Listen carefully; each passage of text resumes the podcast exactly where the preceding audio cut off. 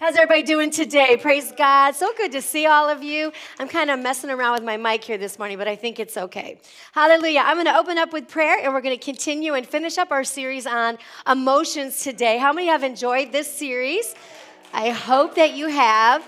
And honestly, I just highly recommend if you've missed any of them to jump online and just take time during the week to listen to them, even if you're just getting ready. But if you can sit down and take notes, my first week was on Where is God When You Hurt? How many would like the answer to that if you missed it? Um, finding relief from anxiety and angry like Jesus. And that was really good. And then we're going to finish up today. But I just believe God is doing so many awesome things, isn't He? It's so great to rest our peace in knowing that God takes care of His church. God takes care of his people. You know, I just sit back amazed every week and I just say, God, you really do build the church. You know, and the gates of hell cannot prevail against it. And boy, I know we've gone through some shaking, but you know, when we're shaking, we're stronger. And you know, the Bible talks about that we're to extend our tent post to the right and to the left. And then he says, I'll fill it with all good things. Sometimes we want God to give us everything and then expand our territory. And it's just the opposite. God stretches us so that He can fill it. And I believe that's the season that we've been in in the church and we've been in um, individually, amen. That there's been stretching and there's been new wineskins and there's just been this time where we just weren't sure what God is doing. But I believe we are stepping into this incredible season of the Holy Spirit unveiling, the Holy Spirit showing, and the Holy Spirit moving in such a special way, amen. So let's go ahead and pray. Father, I thank you today for this moment right here, right now, God that God, you are right here in this moment. Your anointing is here, your presence is here. And we thank you, God, that your word says that it accomplishes that to which it was sent. And I just decree and declare today over everyone here and those watching online that, Lord, this word will activate in their heart. It will motivate them. It will encourage them, God, and it'll do exactly what you designed it to do. And Father, we're always careful to give you the praise and the glory and thank you in advance for what you're already doing in the Spirit and in our hearts. In Jesus' name, everyone said, Amen and Amen. Give the Lord one more praise this morning. Thank you so much, Alex. How many of you enjoyed worship this morning? Wow. That last song makes me want to go old school Pentecostal, like take off running. I'll be flicking my shoes off and taking a handkerchief and just go running. But I compose myself today, but who knows? One of these days you might see that. But um, but I'm going to finish up week four today on emotions, and I'm going to wrap it up. Uh, my title is called Experiencing Joy Again because I believe God wants us to get, have joy back. Amen. And I think sometimes we just live this life so robotic that we don't realize that we've been stripped of this true joy of the Holy Spirit. You know, that we may laugh at something and we can enjoy a moment and all of that, but I'm talking about that true joy of the Lord that's bubbling up in our soul. Amen. We really need to return back to that joy. So we're going to look at some of the emotions of Jesus like we've done over the last few weeks of we've known that Jesus very rarely got angry, but he got angry. Amen. And we're going to learn today that Jesus actually wept over some things. But everything that Jesus does, he'll bring it from a brokenness and he brings it to joy. You see that all through scripture. So he brought the hurting and the sick, and what did he do? He healed them. I mean, know that makes you have some joy? If they were rejected, he showed love. He brought them back to joy. Amen. If they were sinners, what did he do? He forgave them. How many know all heaven throws a party when one person gives their life to Jesus? That's what brings the joy of the Lord to God. And so we're going to look at scriptures today and find something that what made Jesus weep. And in Luke chapter 19, we're going to look at this story. And at the beginning of this story, it's the triumphal, triumphant entrance of Jesus. When Jesus rode into town and all were celebrating him and, and they were singing out, Blessed is he who comes in the name of the Lord. And as you're reading that story, you just got to think in that moment, man, this must just be making Jesus happy. This is going to fulfill his heart that he was born for this moment to make that entrance into the city of Jerusalem. And there must have been a joy in the heart of Jesus. But as you look in scripture, it actually says in Luke chapter 19 41, it says, But as he came closer to Jerusalem and saw the city ahead, he began to weep.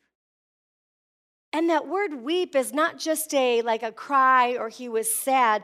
It was a mourn mourning. It was painful. It was this wailing aloud. Jesus was grieved on the inside of him because even though they were allowing him at the moment, they were praising, they were celebrating him, he knew they were not going to receive the message. He knew that they would turn their back on him. He knew that the city of Jerusalem was going to be destroyed. So, in that moment, he was not celebrating his entry, he was weeping because Jesus came to save the lost. Amen. Jesus came to heal the broken. Jesus came to bring life back to people. And listen, not just life, but life abundantly, exceedingly abundantly. God did not call us to live an average life, a just okay life, a life to just get by. He wants you to have joy unspeakable and full of glory. He wants you to dream. He wants you to have your heart's desires. Listen, more than you want your heart's desires.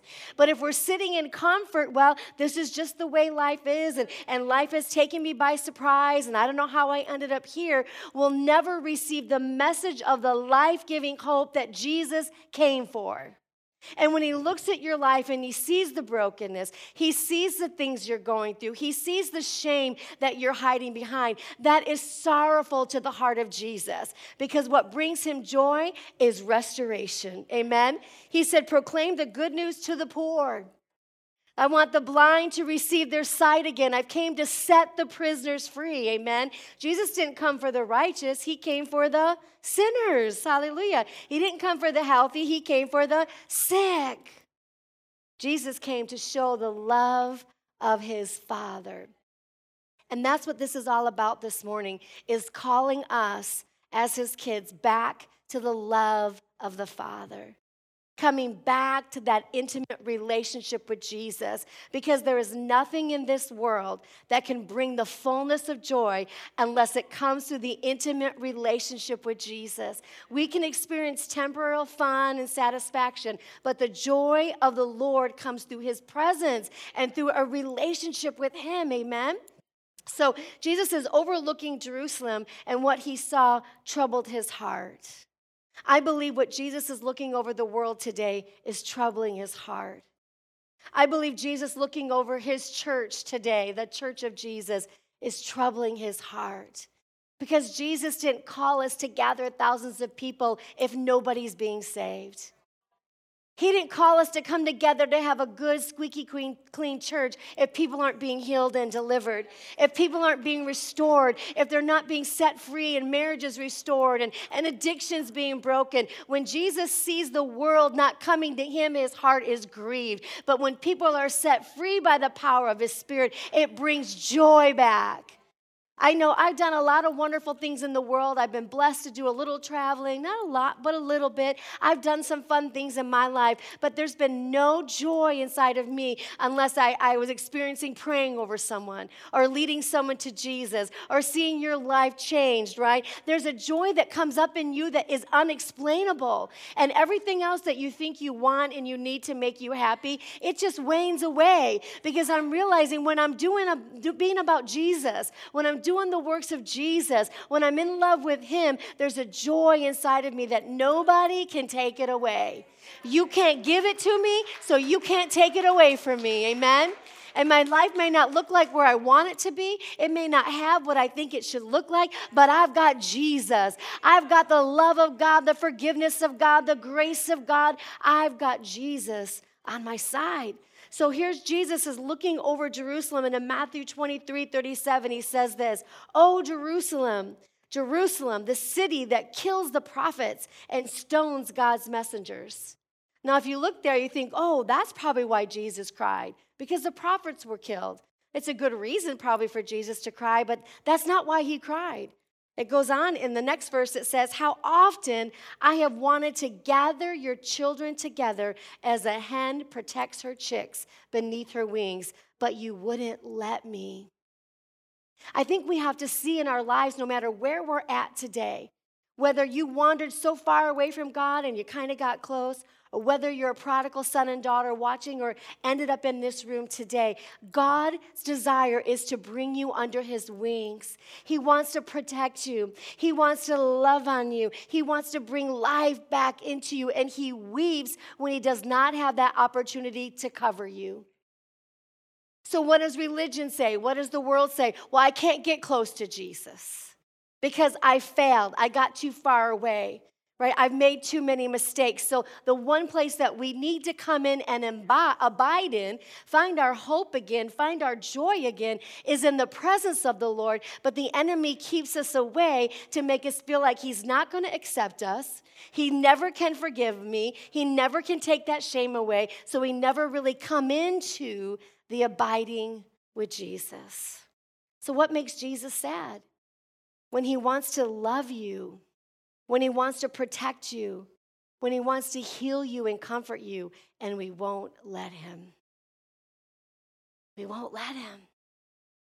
We have to come out of the reasons why we will not draw close to the Father.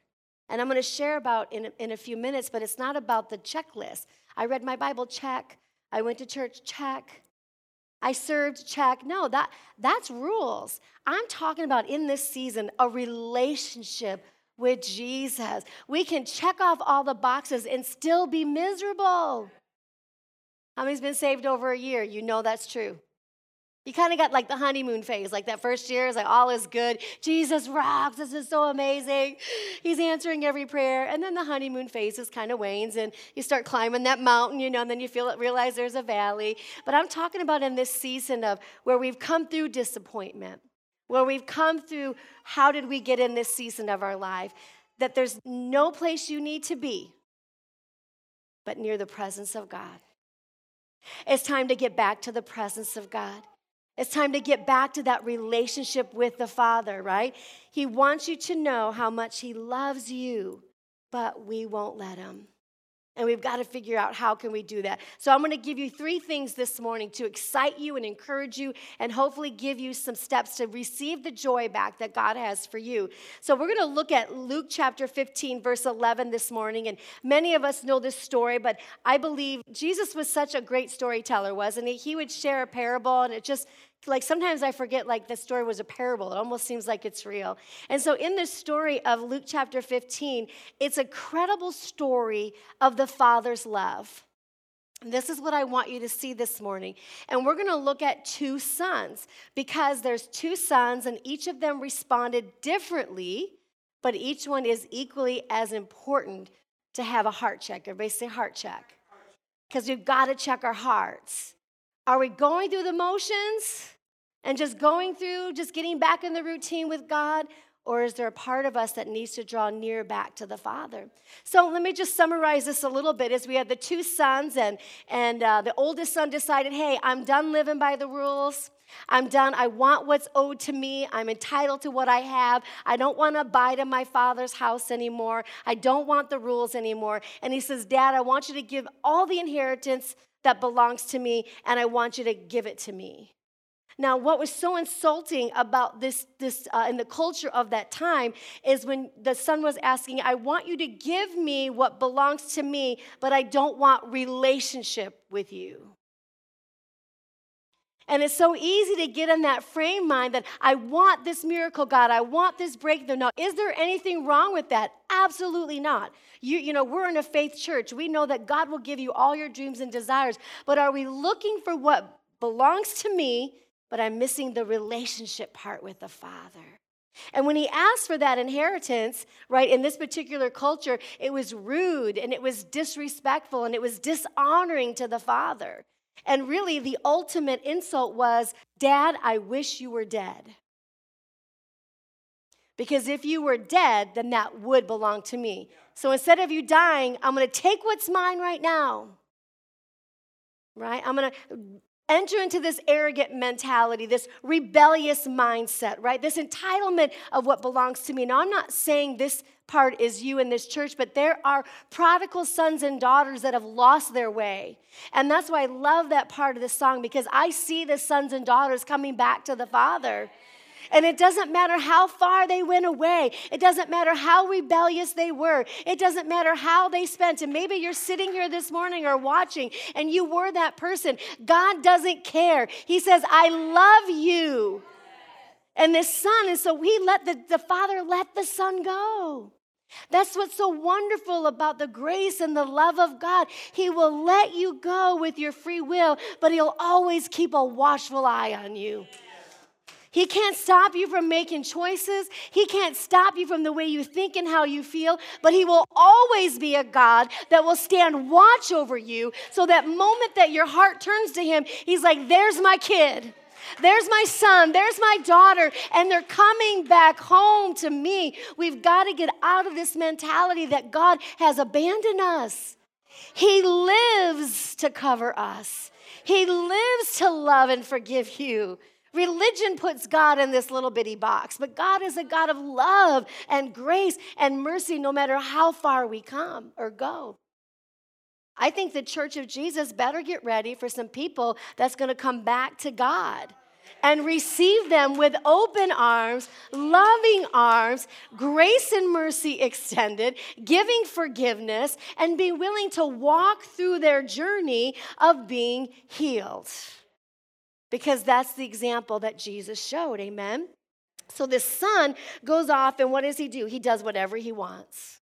He's not mindful of the father right? What is he trying to do? He's trying to fulfill some unmet needs and desires. And what happens with us when we get frustrated with God and where we're at? I need to fulfill some unmet needs and desires. There's unmet things inside of you. So we go to the flesh, we go to the workings of our hands instead of going to the Father and allowing Him to comfort us, allowing Him to give us what we need in this morning. But this, uh, in that moment, but what happened? We know that that moment did not last very long for the prodigal son, did it? In verse 15, or chapter 15, verse 14, it says this He spent all he had.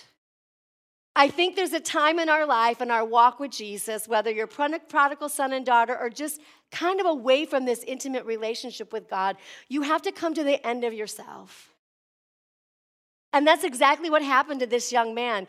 He worked everything he thought that was going to bring him happiness and joy, and he tired himself out. And that word spent means this he consumed.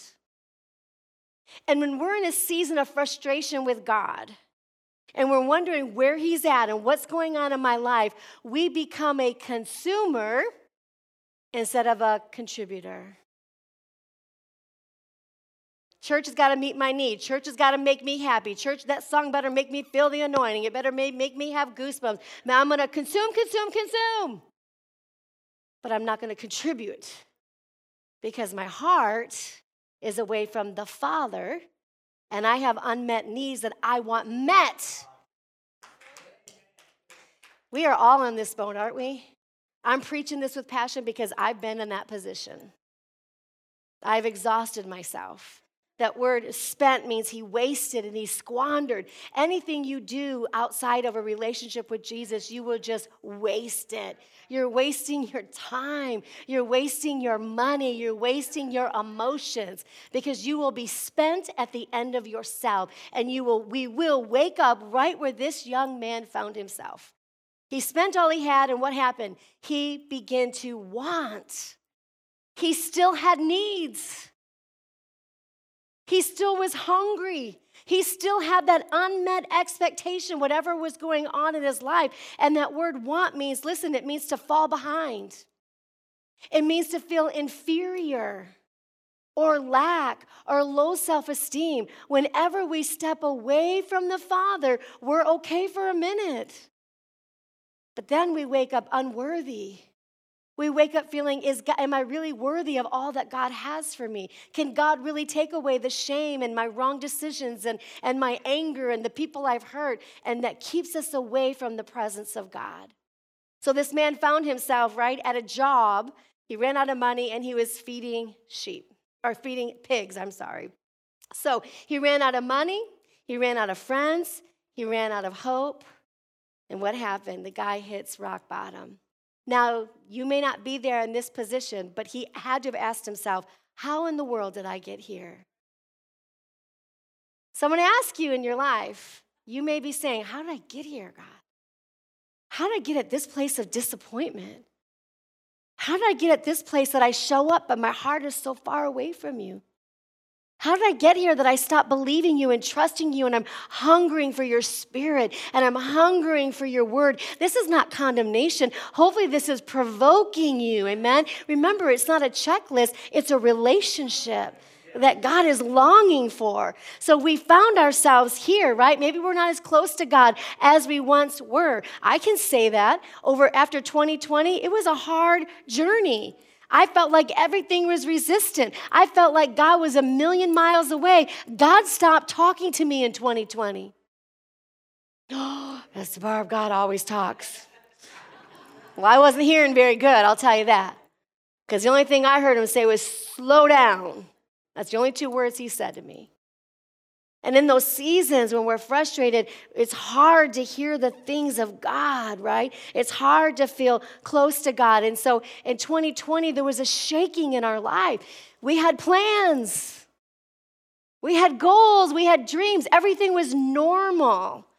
And now it's like, how are we here? How am I frustrated? Where's my love and my passion? God, I'm doing it, but I'm just not excited and on fire like I used to be. What happened? Little by little, we take for granted the presence of God. Little by little, we take for granted our worship and the value of the Word of God. And then we wake up wanting. We wake up unhappy, right? During COVID, we couldn't go to church. We just couldn't do it. I hated it. I think we only lasted six weeks, maybe. You know, we're going back to church. You know, I don't know if we make all right decisions, but the heart is always right. Amen. And so then we're all online. Yeah, we're online, all of us. Hallelujah. We're talking, chatting. And then we come back together. It's like, yeah, I watched this week. Oh, well, next week I'll catch it later in the day. It's not condemnation. I'm talking about how little the enemy starts coming in. Little he starts coming, oh, I'll catch that midweek service later. Oh, I won't go to that event. I'm so busy. And all of a sudden, We've, i am going to serve. Yeah, I'm not going to get back to serving in the church. When before COVID, we had servers everywhere lining up. Volunteer list was overflowing. Church was packed out. But little by little, we got lulled to sleep. Right? I'm only asking you to pr- check your heart pre COVID. Where were we that we need to come back to? Finding that relationship with Jesus. Amen. Even, um, even God asked Adam when, after they had sinned, He said, Where are you? It's so good for us to find out where am I? Let's just get real. Where am I? Am I really where I need to be? It's nobody else's business, but I need to check my heart. Am I being drawn to the Father because life has not gone as I planned? And now I'm frustrated. Have we drifted to where our relationship with God is suffering? And you are the only one who can answer that question. Amen. So let's go back to the pigs in the parlor over there. He said in Luke chapter 15, he, he felt the lost. He's lost everything. And it says this He said, I would have gladly, after he was working with the swine, he would have gladly filled his stomach with pods, with the pods swine ate. He would have gladly filled his stomach. He was looking at what the pigs could eat. He had hit rock bottom and he was hungry and he was willing. And this is how the enemy is. When we hit life's rock bottoms, the worst things start getting tempting. Well, I would never fall away from Jesus. I would never have an affair on my spouse. I would never commit adultery. I would never. I would, I would never.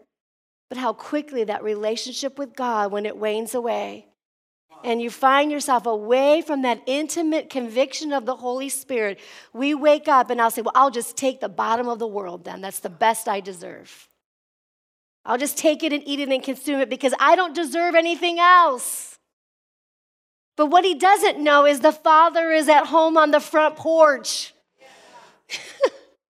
and he's willing to eat the yuck of the earth, the bottom that is so beneath him. He's willing to settle for something so less than what the Father has for him because he doesn't believe the Father loves him anymore.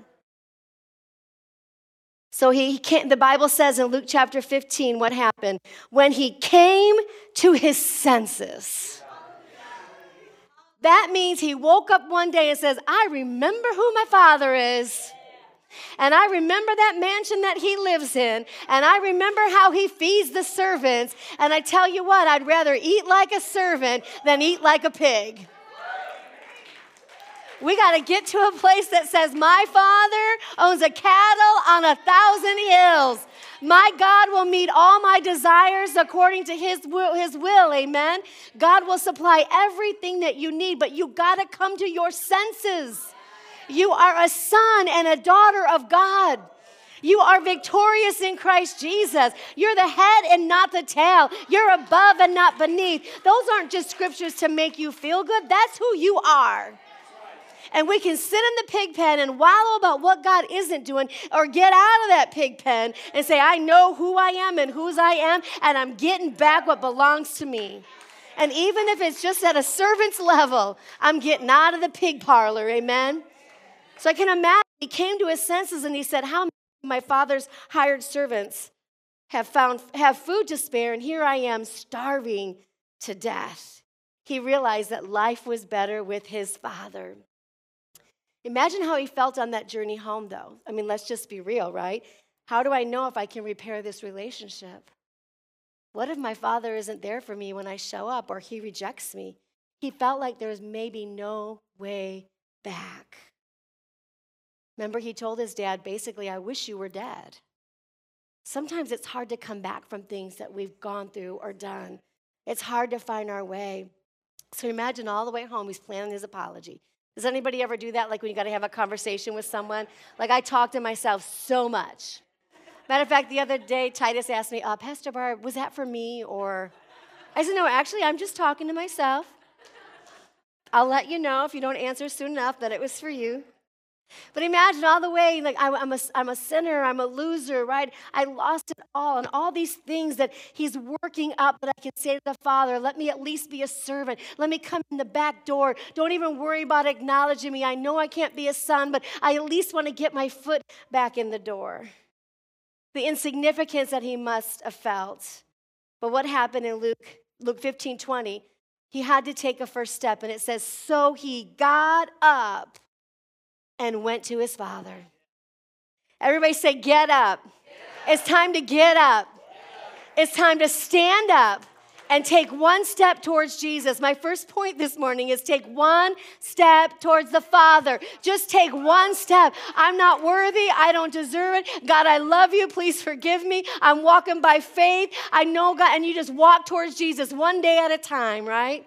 Take the step towards God. Get out of, of uh, confusion. Get out of shame. Get out of anger. Get out of frustration. Get out of brokenness. Whatever it is, just get out of that chair and say, I'm done, of, I'm done sitting with the pigs. Get up.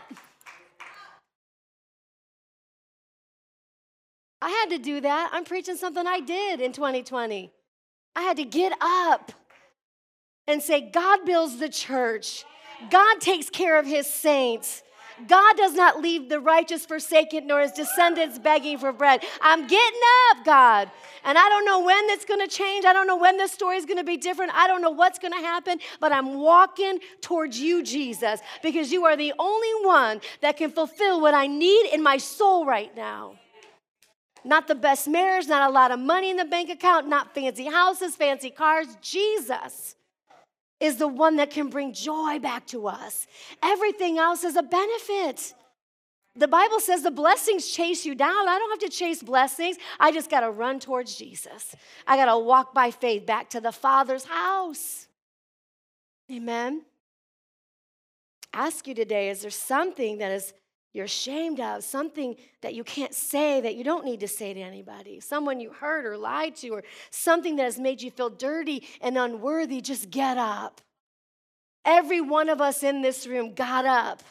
And, and I've been serving Jesus for 34 years. No, how many years? How old am I? 33 years now. Don't rush that thing. And I'm still getting up. There's seasons I feel like I'm riding on the wave. Woo! Right? We're surfing, we're having a good time. And then there's some seasons you just got to get up and choose to walk by faith and not by sight.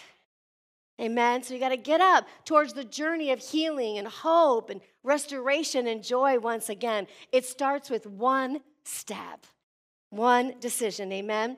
And what, what the son didn't know was that the father was there waiting for him. Every day, the father, father's heart was breaking for the son's return. How do I know that? Because when the son did come back, the father was on the front porch. That means he was on the front porch every day, waiting for the return of his son. God is just waiting for us, isn't he? Come home. Come sit on the porch with Jesus. Let him love you. Let him minister to you. Let him encourage you. Let's go back to our love with Jesus. And so what happened? Uh, verse uh, chapter 15, verse 20. But while he, the son, was still a long way off, now look at the son made the decision way over here. And that's when the father starts to look. All it takes is a decision. Yes, it's going to be a journey to get back. Yes, you're going to have to walk by faith. But as soon as you make that decision, God's heart is looking for you. A long ways off, his father saw him and was filled with compassion, not anger, not judgment. How dare you shame my name? How dare you shame my house? How dare you come back here? No, he was flooded with compassion. Remember compassion last week? I'll share it for those who, who weren't here, but it's like driving home from church and there's a car accident and you see ambulances and police everywhere and you're like, oh my gosh, that's just horrible right? And then you get a little closer and you kind of see people on the ground and you recognize the car just a little bit and you're like, oh, this, I, I'm not feeling good about this. And then you get right up on it and you realize it's someone that you know and love. What happens? Oh, there's this heartfelt, that's the compassion of God. It isn't this, oh, I'm, no, it's deep. It's mourning, it's grieving for his kids to come back home. He was filled with compassion for him. And what did he do? He ran to the son. He didn't say, I'm here for you. No, he waited every day for the son's return. He waited every day to show his love and his compassion back to his son. And in that day, it was not etiquette, it was considered indignified for a man to lift up his skirt and run because it would show all of his under, undergirth. But G- this father didn't care. He hiked up that skirt, and that word ran means like he was running a race. He was fervent to get to his son. There is no shame when Jesus comes for you. The shame went on the cross. He already bore the shame and now he's running after you to greet you and hug you and love you and tell you everything's gonna be all right. And what I loved about this moment when the father grabbed him and grabbed him, I guess said it fell on his neck. I mean, he must have toppled over. Can you imagine? And just twirling and rolling. Like, what a cool scene that must have been. And there was no time for this, this prodigal son to feel shame. As soon as the Father came, there was no time to say, Father, I'm so shameful, Father. No, Jesus loved him, hugged him, kissed him, said, You are mine. When you meet Jesus, the shame goes away, the disappointment wanes away. Because when you meet Jesus, none of that is in your life. So the Father didn't have a chance to say, Well, let's talk about this, son. Let's see about how far you went and what we can correct and what we can make. No, he said, Listen, let's throw a party. Get my best robe. Get my signet ring and put it upon him. Give him new sandals upon him. Let me cover him. Woo! When the Father sees you, he wants to cover you with his blanket of forgiveness and his love and his grace and his mercy. And he said, he said, let's kill the fatted calf. What did that mean? The fatted calf was a cow, I guess, that they would purposely feed to make it very big, and it was only used for celebration moments. So there was always a fatted calf around that they would only use for these big moments. And I can't imagine, we're going to get into other brother here in just one moment, but you can imagine all the workers and those that are kind of close to the father, like, I bet that calf's going to be for me one day. I mean, come on, we all think that. I would love that calf party for me. Let's slay that calf, and they're going to celebrate me and put the signet ring on. And yet the Father takes the best. Because I've been saving this for the right moment to celebrate something big, and I want the whole region to know that we are celebrating something big. Kill the fatted calf. We're going to have a party. What did Jesus say? He says, Come just as you are. Come. Will he fix you? Yes. Do we stay where we came in? No, but come just as you are. Amen. He said, Let's have a celebration. I'm no longer sad. My son is not dead. He's alive and he's home. Say home. Time to come home. Man, time to come home, back to the Father, back to relationship. That's the picture of what it looks like when one person comes back to Jesus. One person. There's a party, there's a celebration that goes on. And in Luke chapter 15, the, the son finally did say, He said, I've sinned and I'm not worthy. I don't deserve it. I don't deserve, but I'm coming back to you. And in Luke 15 10, it says, There, there is joy in the presence of angels when one sinner repents. One sinner. All of heaven throws a party for one saint. It must just be a constant party in heaven. I mean, literally, they must be, oh, there's someone, whoo, get your tambourines out. I don't know what they do. It's a party. They might be on rotation, you know, like the party rotation. I don't know. But all of heaven is rejoicing. How do we experience joy with Jesus? Take one step towards the Father.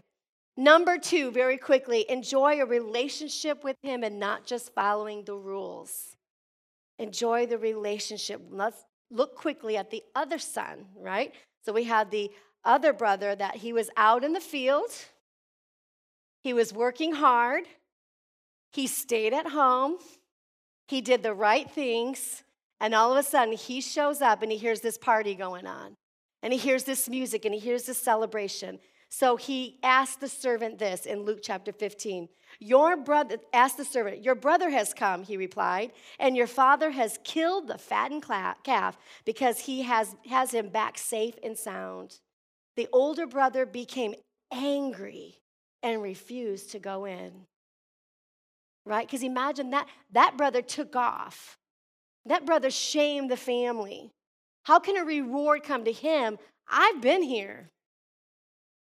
I stayed in the house. I kind of wanted to take off with my bro, but I stayed home. I wanted my inheritance too, but I paid the price and humbled myself. And now he's home and he gets the fatted cow. I deserve the fatted cow. I'm the one that was here right? So, the, so what happened? So his father went out and pleaded with him. What did this son that did stay home have to do? Have a heart check. He never left, amen? But if, I, if you look at this story, and I never really looked at it this way until a couple weeks ago when I was studying, that even the brother that stayed home had heart issues. He had heart issues. He, the son stayed home but his heart was far from the Father. Right? Because not at one moment does he, did he rejoice because his brother was home and alive. Heart issue. He didn't share the same feelings his father shared. He had some heart issues, right? He did the right thing. He stayed, he worked, but there was things going on in this son's heart. Remember, God wants a relationship. It's love, it's intimacy. The older brother was obedient, but not intimate. So we come to church and we do, and we're here and we're faithful, but where's our heart at? Are we close to the Father? Amen. One son was physically distanced, but the second son was emotionally distant from the Father. Amen. And I tell you, if you're breathing air today, we all have gone through emotional distance from the Father because we have not understand this season of the church. It'd be so easy for the second brother, the oldest brother that stayed home, to uh, say, What a bad brother. How dare he do that? How dare he fall away from God? It'd be so easy for us to get judgmental about people who went out and have shamed and talked and all that garbage. But that's not the heart of the Father. Amen? Hallelujah. So maybe we followed the rules. Maybe we've been playing by the games. Maybe we've checked the boxes, but we've lost our intimacy. Proximity doesn't equal intimacy. You can live with someone and never be intimate. Amen. God's not looking for proximity. He'll still love you. That's not the point. The point is, do I have joy? Because I'm in the proximity, but I'm still unhappy. I'm still angry. I'm still full of shame. But when we come into his presence, we allow the love of God. Now I'm getting close to God. Amen. So, number one. Number two was enjoy a relationship without just following the rules. The dad loved both his sons, the rebellious and the rule follower. How many of you are rule followers in here? Go ahead. I'm not. I'll keep my hand down. I am rebellious by nature, and it does get me in trouble ever so often. Not sinful things, you understand, but I kind of have my own strong will. But there are rule followers, and they don't get it when other people don't live by the rules. And they get angry and they get frustrated. We still have to show grace and mercy. They may not meet up to your expectations when they come to God. They may not say nice words. They may still say unkind words or naughty words or whatever. They may have life that still needs to be cleaned up. It's okay. We can love them back to Jesus. Amen. The Father loved them both. Okay, Luke 15. My son, the Father said, this is to the son that was angry. You are always with me, and everything I have is yours. In other words, son, don't you remember who you are? You have forgotten that everything of mine is yours. You may have not went away, went away, but son, I still love you. I still celebrate you. Verse 32, but we had to celebrate and be glad because this brother of yours was dead and is alive again. He was lost, but now he has been found. Amen. Don't underestimate your value or worth. Everything the Father has is you. Amen. It's a relationship with Jesus. So, what do we do? Take one step towards Jesus, forget about checking the box. And number three, bring someone with you to the party. Bring someone with you in this season. I'm telling you, the harvest is ripe, but the laborers are few. There is a party going on. Every Sunday here at Faith Builders, we are celebrating the lost to be found, the healed, the sick to be healed, amen, the broken to be restored. And we need to invite others to come. Share your story with them. Share your testimony. Share the love of Jesus, the forgiveness of Jesus. Amen. Because when they give their life to Jesus, all of heaven is rejoicing. Let's invite them to the party. Let's not leave them out. Amen. This church is going to be flooded in this season as we go into this new year of people that are lost and prodigal sons and daughters. This church has never been a normal church. God brings in some, some people, but then God brings in the broken and the hurting. And you know what? I wouldn't want it any other way. Because I wake up happy as a pastor when I go home on Sunday and somebody gave their life to Jesus. I wake happy when I hear a testimony that a marriage was restored. I wake up happy when someone blessed a widow or somebody in our church with something. That makes me happy because that is the kingdom of Jesus Christ. Amen. So let's invite people back to church. I want to declare this as we close. And Alex, you can go ahead and give me some closing music. Or I'll just keep getting excited. What do we do? Let's tell them about tell people about our God. His love is perfect. Nothing you could ever do to make him love you more. There's nothing you could ever do to make him love you any less. He loves you with a perfect love. So, let me declare this over your life and heart. No matter why you left, no matter where you went, no matter what you've done, no matter what you've become, God is inviting you to come home. He's waiting to forgive you and to love you. That's the heart of God. What makes Jesus cry? When you're separated from the Heavenly Father. And what can stop his tears? When you come home. When you come home. So let's pray. Father, I know every one of us here watching, we all need to come home in some way, shape, or form. We are not arrogant or prideful, God, to think that not one of us has a place that we can come back to our home with you, God. So, Lord, we just surrender ourselves today. We check our own hearts today, God. This is not about anybody else, God. This is between me and you, Father. And just get, just in your heart, tell the Lord. You don't have to say it out loud, but God knows your heart. You want to get it right. You want to come back home. You, you want to receive the love and the grace and the forgiveness of God. Maybe your, your love for God has waned through disappointment and hurt and all those things. God's saying, Come back home. You don't have to figure everything out. You don't have to get it all right, but He's saying, Come back to me. So I want everybody to repeat this prayer with me, every one of us, because at some point in this prayer, we need a part of it. So I want you just to say out loud say, Dear Jesus, I'm asking you to forgive me of all my sins, my frustration, my shame, and my fear. And I'm coming home today, Jesus. I receive your ring. I receive your robe. I receive new sandals. And I receive your covering over my life, my family, and my children. Turn my heart towards you. In Jesus' precious name. Amen and amen. Give the Lord a praise this morning.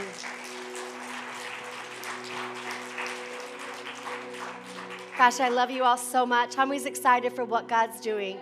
You know, I said a year ago that before revival can happen in the world, revival has to happen in us. And we have taken the word over the last year to really get us to this moment that God is awakening us again. Amen. He's awakening his first love in us again. So just get ready because 2022, the Lord gave me the word, is the year of awakening. It's an awakening, and that's what we're going to stand for in this church. Amen. All right, I love you all so much. Pastor Paul.